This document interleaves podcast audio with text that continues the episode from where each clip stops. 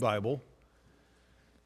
And uh, in reading it, I'd like us to once again pick up on this theme of the light of Christmas, which is our theme uh, for Advent, which culminates on Christmas Eve.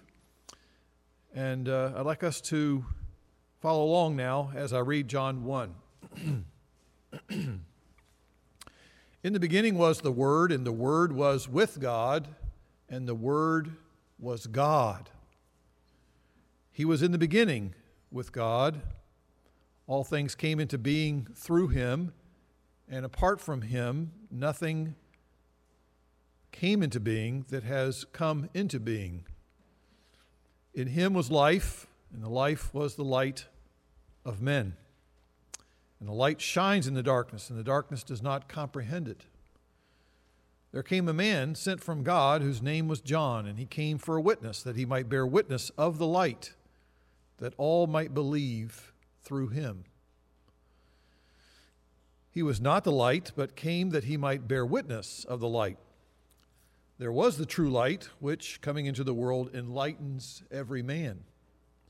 And he was in the world, and the world was made through him, and the world did not know him. He came to his own, and, his, and those who were his own did not receive him. But as many as received him, to them he gave the right to become children of God, even to those who believe in his name, who were born not of blood, nor of the will of the flesh, nor of the will of man, but of God. And the Word became flesh and dwelt among us, and we beheld his glory, glory as of the only begotten from the Father, full of grace and truth. Let's pray. Lord, may you, by your Spirit, illumine this text for us that we might see and understand Christ more clearly and find hope and encouragement through the gospel. And we pray that you might do so in a way, Lord, that prevents anybody here from living a life or being, uh, uh being caught up in a life of darkness. May the light of Christ be seen. We pray in Christ's name. Amen. I'll start off with a question to get you to think a little bit. Uh, the Gospel of John has a reason as to why the apostle composed it. Just curious if you might happen to know that particular reason. And uh, if you know anything about the book, it's found at the back of that particular gospel in chapter 20, verse 31. John tells us very clearly why he wrote his gospel. It, and the answer is this He said, These things have been written, that is, this gospel has been written, that you may believe that Jesus is the Messiah, the Son of God, and that believing you may have life in his name. So, John is specifically written with an evangelistic purpose. John is trying to convince his readers as they look at the, the assortment of evidence to convince them to respond in such a way that they surrender and that they fully trust in Jesus Christ as Son of God and Savior. Now, we shouldn't be too surprised then if that is the purpose of this book, that John would begin his book and continues throughout his book to pile on so much interesting, crucial facts about Jesus, that he's trying to convince his readers as to the identity of Jesus an identity that is so compelling, it would compel us, therefore, to trust Him, surrender to Him, and to follow Him. And so you'll notice some interesting facts we learn about Jesus from chapter 1. I'm just going to briefly summarize some of these. There's so many in here, I don't have time to explore them all. But beginning with, among other things we learn about Jesus, in verse 1, we know that Jesus is eternal. We know that Jesus is equal with God, which indicates that there is a sense of the Trinity here. He shares fellowship with the Father, verse 18 and verse 1. He is God in human flesh, verse 14, verse 1.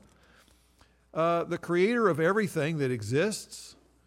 He is the self existent one, which is what we think verse 4 means. In him was life. In other words, he, no one imparted life to him. He always had life in him. He is the self existent one.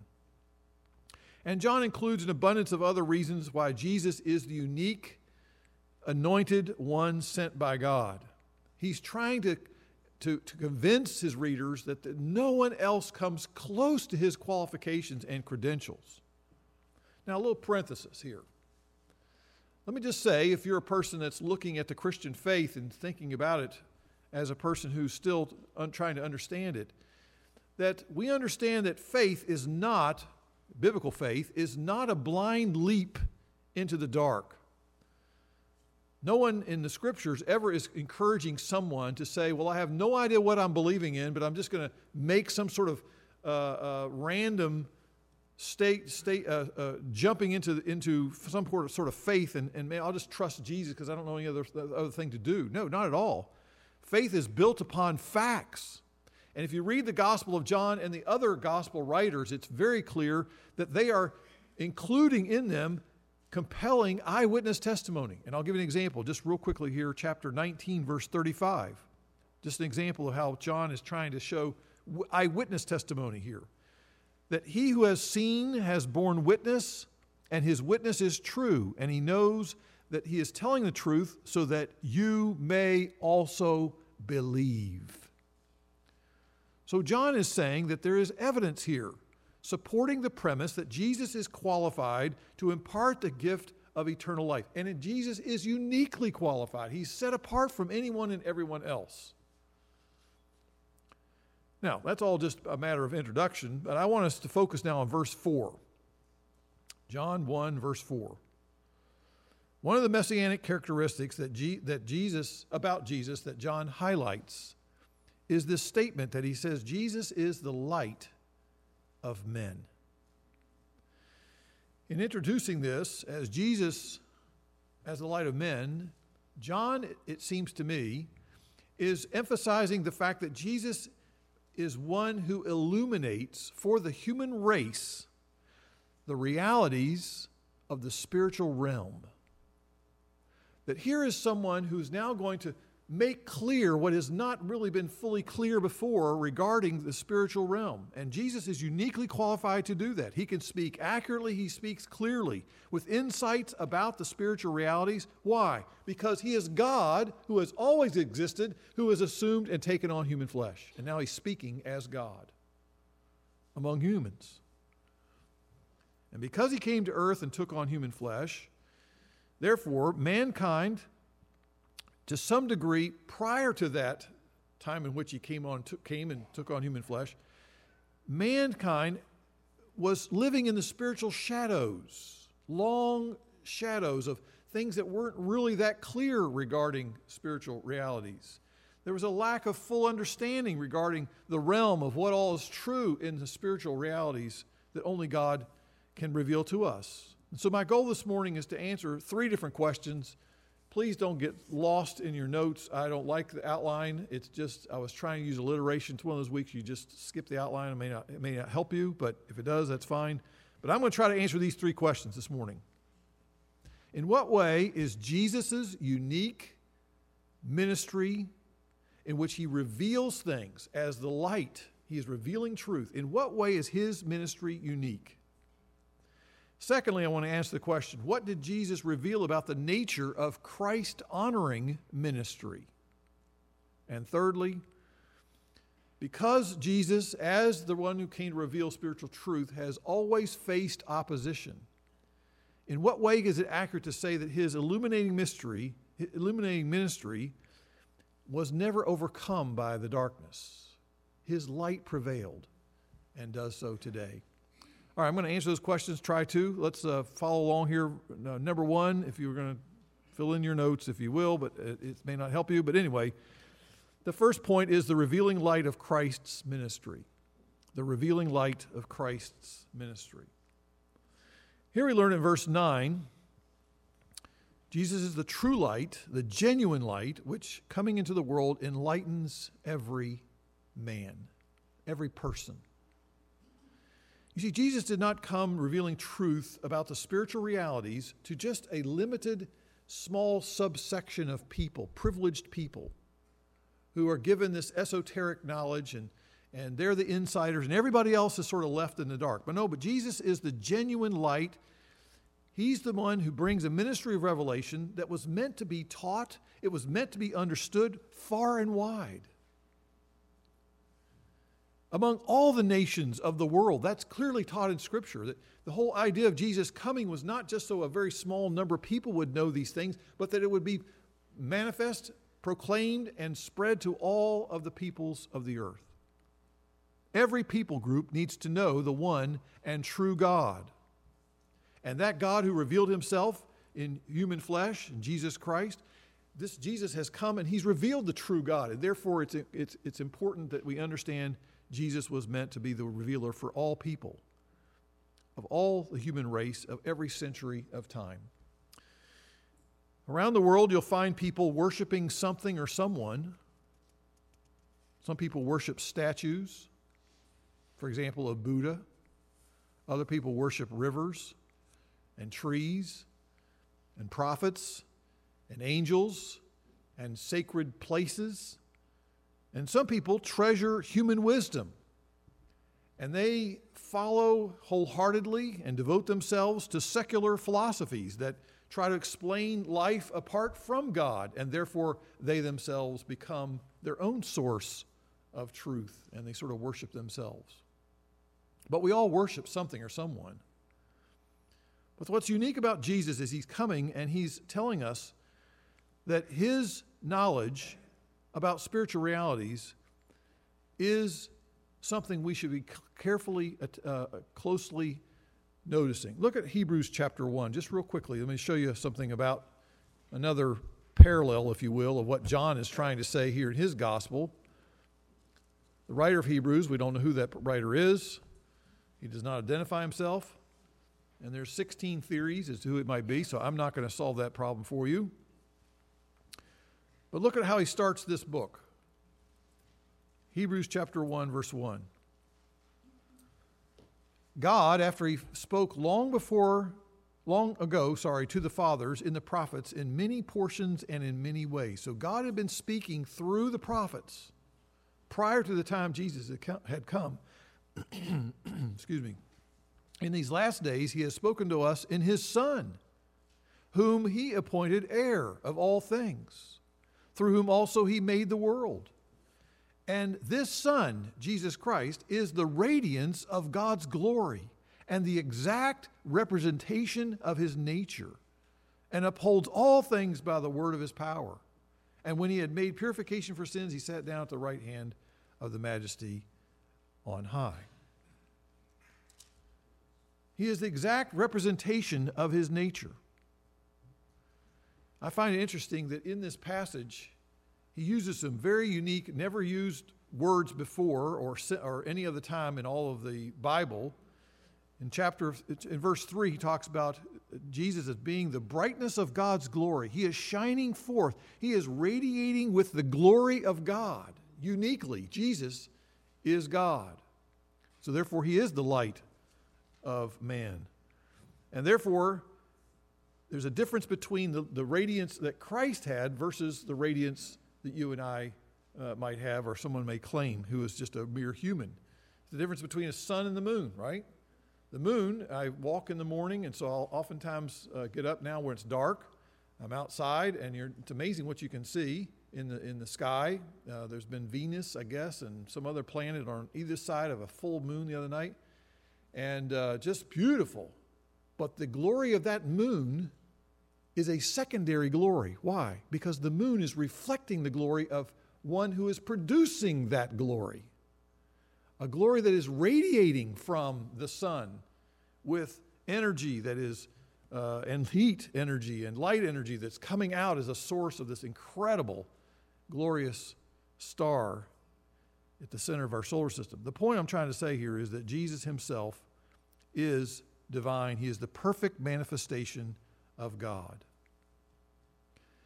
And when Jesus came and he lived among us as God, what did he make clear? What did he reveal about spiritual realities? Well, one he revealed is he revealed what holiness and what a righteous life looks like. No one prior to that time had ever lived a perfectly righteous life. No one prior to that time had lived a perfect holy life other than Jesus Christ. And so when, when Jesus then revealed God's absolute purity and his sinless perfection, it became abundantly clear compared to Jesus and his life, no human being measured up to the same moral standard. When Jesus revealed the Father to the human race, he exposed our works of darkness. And as fallen people, as imperfect people, we are accustomed to viewing the world from a perspective in which we don't view it with a righteous point of view. We don't look at the world from an absolutely holy. We're just mixing it with our darkness and light that somehow gives us our perspective.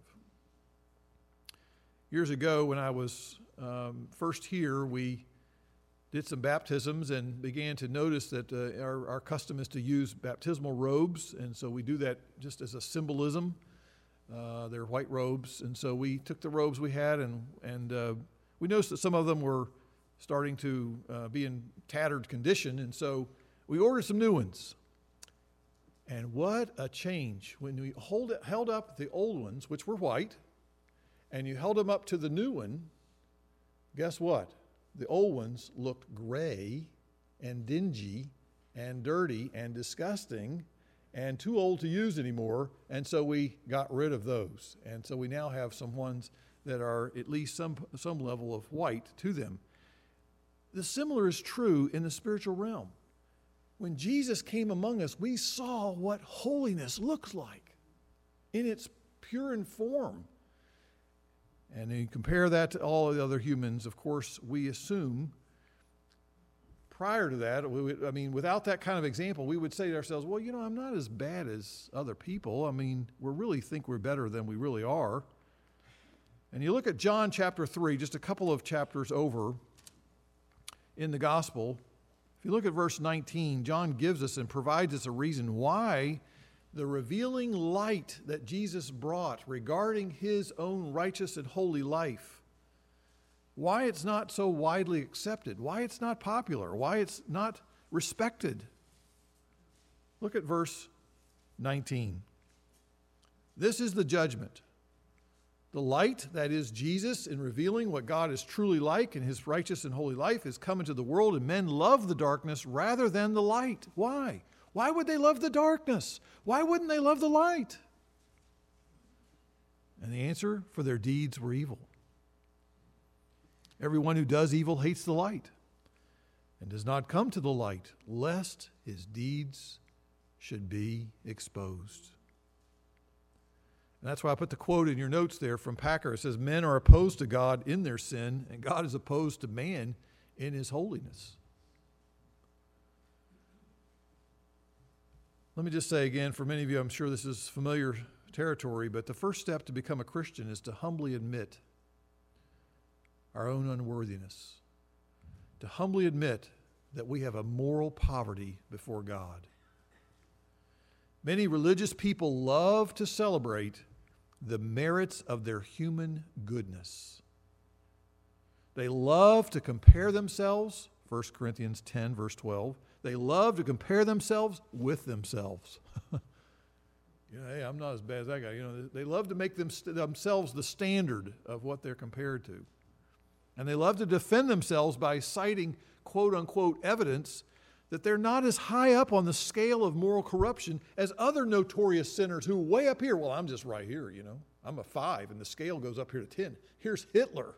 You know, I'm only up here to two or three, you know. So they love to play that game of creating the scale of, not, of notorious sinners.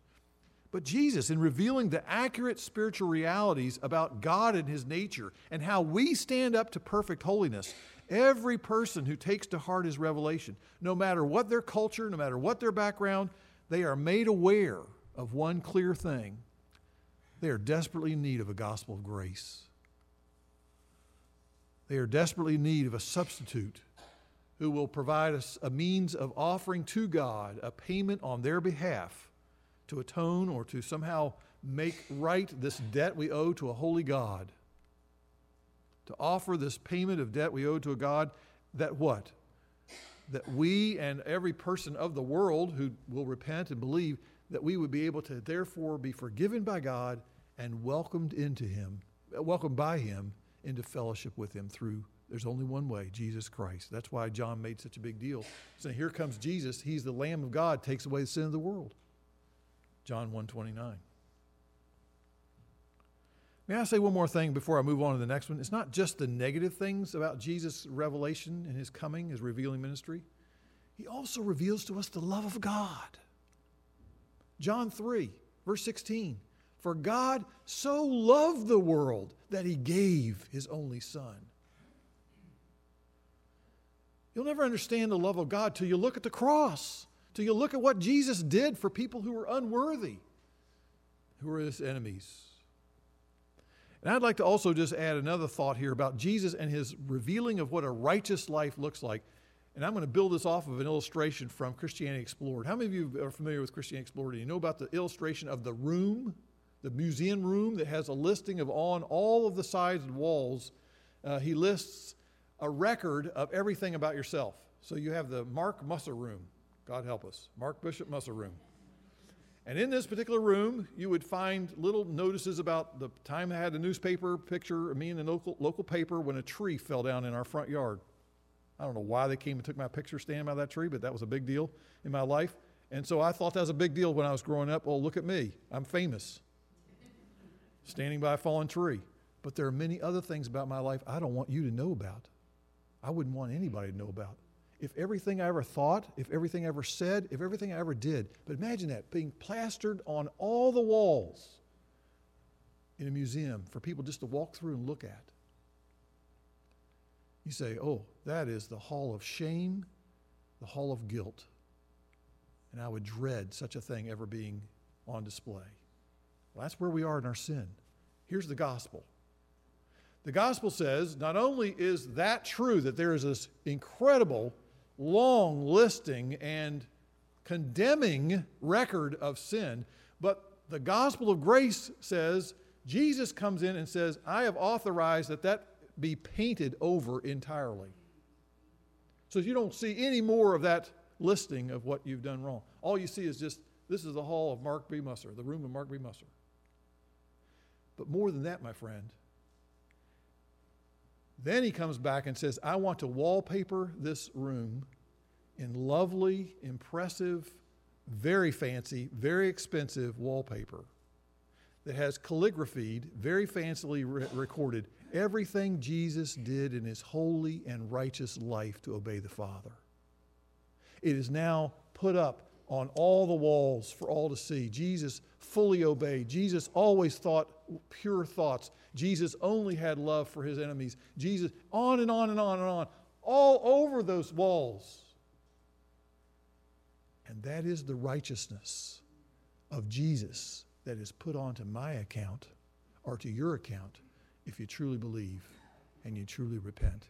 That is the gospel of grace, my friend. And we celebrate that wonderful news. All right. Um, I want to look at point number two here uh, before I make that the entire sermon. Point number two is that there is a reflecting, the reflecting light of Christ. And this talks about what does it mean to have Christ honoring ministry? The reflecting light of Christ honoring ministry. The text in John 1 immediately goes into this John the Baptist section. And so we begin to hear about John the Baptist as one who, um, verse 6, there came a man sent from God whose name was John. He came for a witness.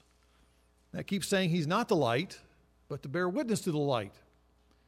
And we know John the Baptist is the greatest prophet. Why? Because as the last Old Testament prophet, he was the one who was the setup man, he was the advance man, if you will, for the Messiah, Jesus Christ.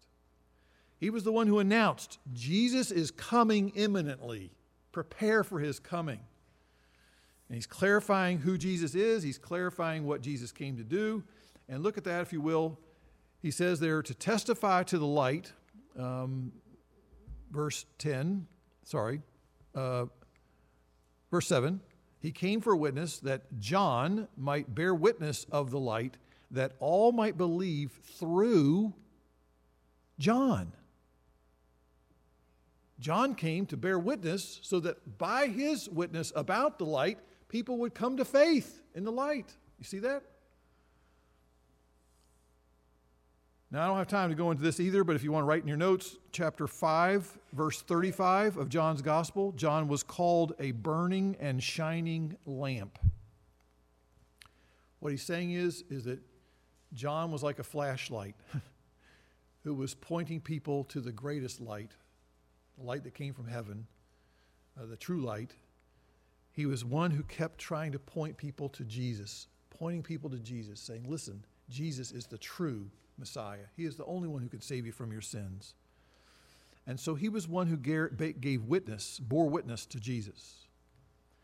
And I would suggest to you that I think this is a wonderful summary that I think John the Baptist was doing, in a sense, that had the privilege to do what you and I still have the privilege of doing. Verse 7 that we might bear witness to the light of Jesus Christ that all might believe through our witness. I don't think it's fair, I don't think it's unfair to, to, to make that something that applies also to us. Now I know John had a unique witness there. I don't debate that with you at all. But I think that we have a similar privilege of having a witness to Jesus and the gospel of grace. It's a privilege that comes at a cost. John's faithful witness to Christ did not end so um, pleasantly for him. He was arrested.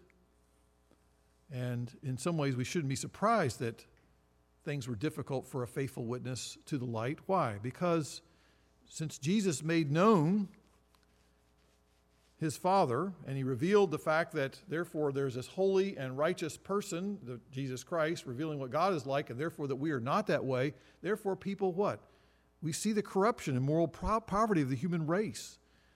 We begin to understand that, that Jesus is the exclusive provision by which ruined rebels can be transformed and, and elevated and lifted up to a position of privilege and acceptance before God. There's only one way to see that happen in somebody's life. It's not by saying, What? I'm just going to put myself on the path of self improvement or self actualization or doing things I think are you know, random acts of kindness as if that's going to somehow make my life complete before God. It's not. But the more the witness goes out about the exclusive and limited provision of God, there's only one way to God. There's only one way to be right with God. It's through Jesus Christ. The more that we bear witness to that, we are viewed as highly offensive by many people who proudly boast of their self righteous works. And therefore, faithful gospel ministry can result in widespread resentment and offense. Here's what Paul says in 1 Corinthians chapter 1, verse 21 and following. In the wisdom of God, the world, through its wisdom, did not come to know God. That, mean, that means all the entrapment of, of all sorts of world religions, all sorts of philosophies, ideologies, they did not come to know God. But God was well pleased through the foolishness of the message preached to save those who believe. For indeed, Jews ask for signs and Greeks search for wisdom, but we preach Christ crucified. To the Jews, it's a stumbling block. To the Greeks and Gentiles, it is foolishness. But to those who are, be, are the called, both Jews and Greeks, Christ, the power of God and wisdom of God. See, when John the Baptist confronted Herod Antipas, the Roman tetrarch of Galilee, regarding his marriage, when he started dealing with moral issues, guess what? I don't want to hear any more about you, John the Baptist. I'm arresting you. I'm putting you out in some prison out in the middle of the desert. I'm never going to hear from you again. Yes, he did silence him and then there was some crazy party, if you remember, that took place, and some crazy request came out of nowhere from this woman uh, who danced and got the uh, Herod Antipas make this crazy agreement. Anyway, he demanded to have John, she demanded to have John the Baptist's head on a plate, and sure enough, he was beheaded. The Apostle Paul, in his faithful witness to the gospel, was opposed what? Time after time with riotous crowds who tried to drown him out.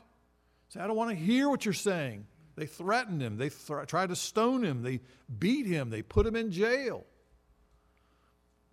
Here's Jesus, the sinless Son of God, was hated because why? Oftentimes he was saying things and confronting self righteous people, exposing them for who they really were, using uh, questions. He was telling outrageous parables in order to help them see their need for a Savior.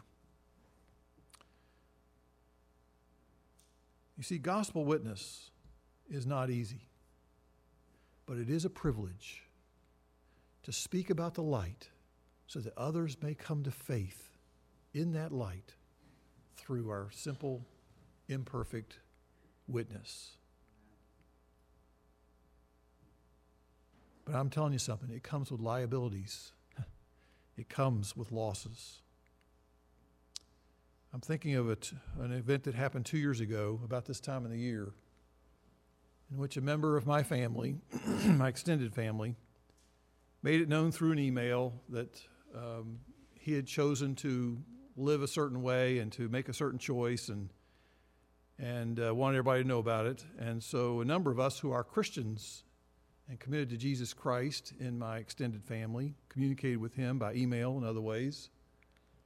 And several of them included a gospel witness reminding him of what really the issues are between him and a holy God and the need to trust Christ. And oh man, here comes a zinger of an email saying, I am going to have nothing to do with any of you people if you don't stop all this guilt producing, condemning, judgmental, da da da da da da. I mean, it was just something we don't do in our family. It's painful. I remember sitting around the, the uh, kitchen table, and all the members of my family who were there at the time, uh, not everyone was there, but uh, of my immediate family, we were all crying. It was very painful. We love this person, still love this person. But let me tell you something. When you speak truth to people who love sin, it's offensive. And they'll hate you for it. And some people will reject you. The bigger part of the story is that having expressed our thoughts and concerns, we all sought him, sought him out and spoke to him personally on the phone explained that our thoughts and concerns were such that we're not trying to continually cause offense, but we just wanted to speak the truth in love. We still love him, da da da. So there was some measure of restoration in relationship, but boy, oh boy. It's like uh, we now are told uh, certain things will not be said any longer. And most of us, I guess, have followed that. Here's what my point is what is required of a witness is to learn to lay down our rights. We don't have the right to an easy life if you're a witness to Christ. Look what John said in verse 27. John understands his proper role. He says, I'm not worthy to untie the shoestring on Jesus' shoe. I'm not worthy to untie the, the thong on his sandal. Verse 30 of chapter 3 of John's gospel. Jesus, uh, John says, I, he must increase, I must decrease. It's not about me, it's about Christ. If you look at the book of Acts as the story of Jesus commissioning his disciples, his apostles, to carry forth what he began, he says that the Holy Spirit's going to come and you, as my followers, you're going to be my witnesses and witness unto me. You're going to give testimony in the courtroom of the world about the evidences that point to me, the Savior, the Son of God, so that people can believe in my name and so that they might be saved. That was the sort of the understanding of, of early on in Acts. And Christ, ever since then, is to be the subject of the gospel. It is Christ. It's not about us, it's not about our church, it's not about Christianity, quote unquote. It's about Christ. And so Christ is our theme. There is no other subject, there is no other theme. It is Christ. We're to speak about the light as faithfully as we can. Again, it's not popular to call people to self denial. That's part of the gospel, isn't it? Take up your cross daily, follow me. It's not popular. It's not popular to call people to true repentance. But I'll say this to you Matthew 13, Jesus said, The kingdom of heaven is like a treasure that's hidden in a field. The treasure meaning the gospel. A man who found that treasure, he hid that treasure back in the field. And over the joy that he has, knowing that he's found this treasure, he does what? Goes out, he sells all that he has, and buys that field. So the point is what? We can give up anything or everything for the great joy of finding and knowing Christ and becoming his child by faith. It's truly a treasure worth having. We'll take a loss in any other area just to have that. All right, uh, point number three here as we move along, uh, real quickly here. I came up with the word robust. The light of gospel regeneration is a robust, a robust or durable, resilient, strong light of gospel regeneration. What in the world are you talking about here? Well, I want to look at verse 5. Chapter 1, verse 5. The light shines in the darkness, and the darkness did not overcome it. Some translations say comprehend it. I think the better translation is overcome it. What he's alluding to here clearly is there's some opposition to the light from darkness. And this gospel is widely rejected. There are people every day who are perishing because why? They reject Jesus, they reject his gift of eternal life. There is widespread unbelief. Examples are found throughout the scriptures. Look at verse 11 of the same chapter, chapter 1. Jesus came to his own people. His own people did not receive him, did not believe him. They turned away from him in large numbers. Apostle Paul, who repeatedly turned away from that gospel for years and years, but finally was confronted directly by Christ on his way to the road to Damascus, he provided a compelling gospel witness to all sorts of people, whether they were educated, uneducated, whether they were free or people still in bondage and were in that, in that culture slaves, which is much different than the kind of slavery we had here in the West uh, in the 17th, 18th, 19th centuries, 20th century. But whether they were people who were religious or irreligious, he would present the gospel to them. And Paul was trying to say, listen, I'm setting forth before you the light of Jesus Christ and he knew that there was this opposition, there's this darkness against which the light is now being shown. And Paul tried to fo- provide an explanation. Why is it that that gospel witness is so widely rejected? Would you turn in your Bible to 2 Corinthians 4? 2 Corinthians 4, page 1375, your Pew Bible. Stay with me. This is fascinating. You're going to see how this all fits together in this idea of this theme of light. 2 Corinthians chapter 4, we read, The God of this world, who do we understand that to be? Satan. Okay? The God of this world, small g, has blinded the minds of the unbelieving. If you're blind, how much light do you see? There's complete darkness. Right? has blinded the minds of the unbelieving that they may not see the light of the gospel of the glory of Christ. What he's saying here is that Satan loves to promulgate lies and half truths. He spreads darkness by deception. How's he do it? Today's world, he uses secular philosophy like humanism or moral relativism that says there are no absolutes. If you say if somebody says there are no there are no moral absolutes, that's making an absolute statement, which is a ridiculous statement. The point is that people who go around throwing these stuff around and saying, oh, okay, who are you to say you know what's right wrong? There are no moral absolutes. The point is, there are moral absolutes, and everybody on some level uh, acts as if that is true. My point here is that this kind of moral relativism and secular philosophy like humanism, they pander to moral depravity and sinful mankind. Therefore, people buy into this stuff. Why? Because we don't want anybody telling us what to do with our life. I'll think of, I come up with my own answers. I'll live my own life. Thank you very much. I want to be my own standard. The widespread opposition to the gospel exists because why? 2 Timothy chapter 2. Unregenerate people have yet to come to their senses. Why is that? Because they have yet to escape from the snare of the devil who holds people captive. How does he do that? I think he does it through false ideologies, through false religion, all sorts of ways.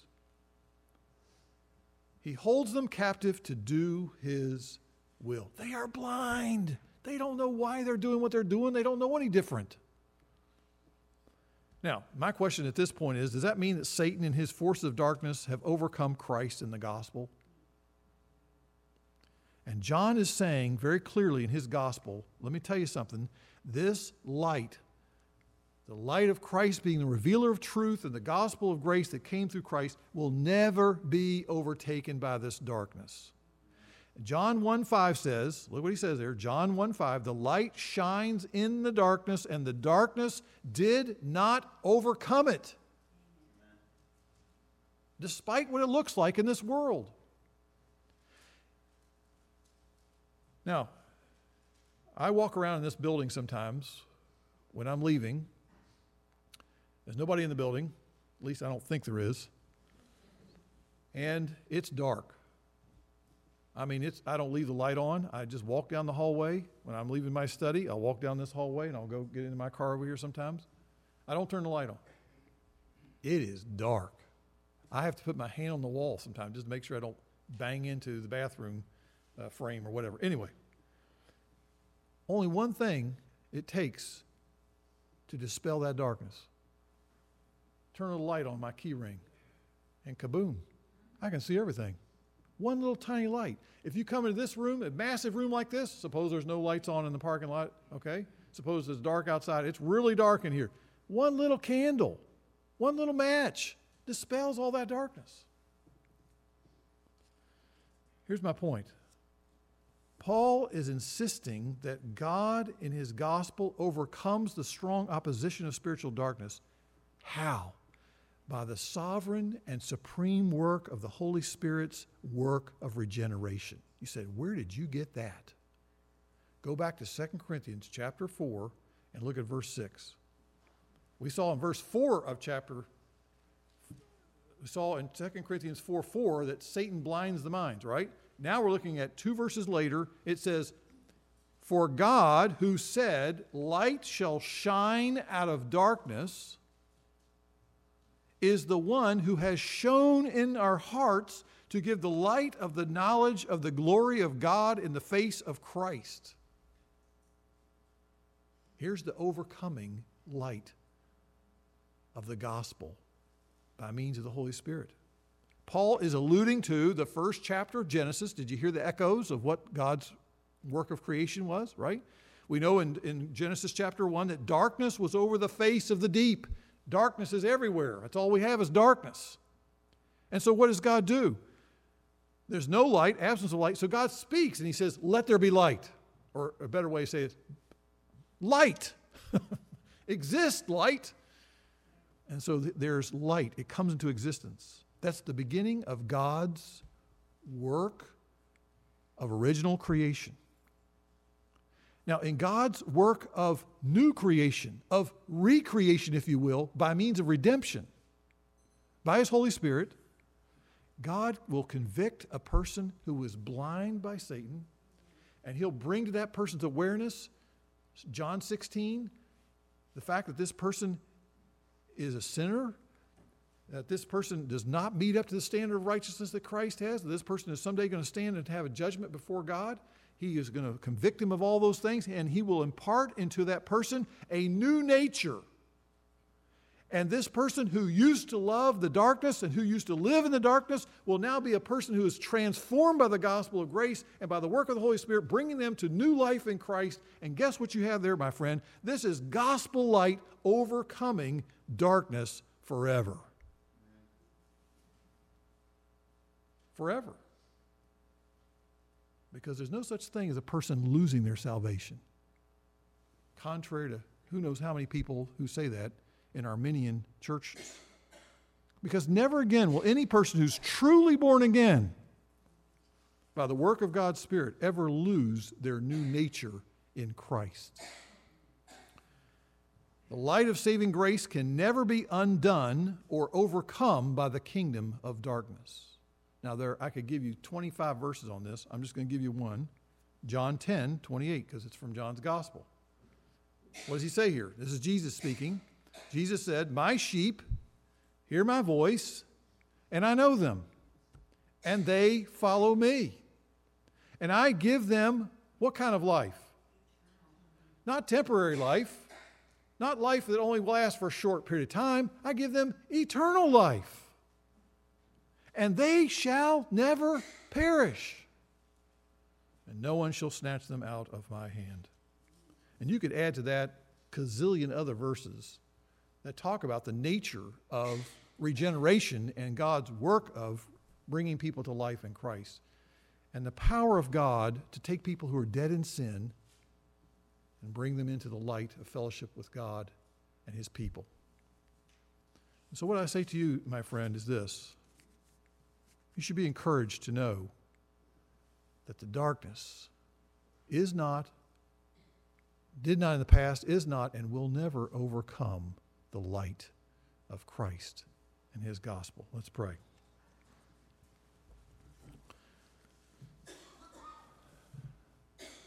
Heavenly Father, as we reflect on these truths about you as the light of men coming down from heaven, the unique one who is qualified to explain to us the spiritual realities of what it really means to know you and what it means to live for you and to enter into your life by faith. Lord, I pray that we might see that powerful light changing the way we think, changing hearts that need to be changed, Lord, by your Spirit. I pray that you would help some of us, Lord, who are seeking to bear witness to that light. We're a little timid and we're a little uh, perhaps intimidated uh, because we don't want to cause offense. But Lord, we know that uh, there's a cost to being a faithful witness. But Lord, give us a zeal, give us a sensitivity, give us a love, a compassion for the lost. And Lord, I pray that you would also help us to realize that we have hope in the gospel, that Christ has come showing and demonstrating a righteousness that we'll never, ever have on our own. But that righteousness is a gift that comes to us in our salvation. So, Father, for those who are here this morning who've never seen a changed heart or who've doubted and wondered whether they truly are safe in your arms and if they're if indeed Satan has overcome your work, I pray, Lord, that you would help them to see that's impossible. It is possible to have maybe uh, mistakenly assumed that a person has been regenerated. We all know that's possible, and then therefore they conclude later on it never did happen. But Lord, we thank you that there's nothing that will un- undo what you do to bring a person to true saving faith. Help us, Father, to be confident in you and confident in the gospel. We pray in Jesus' name. Amen.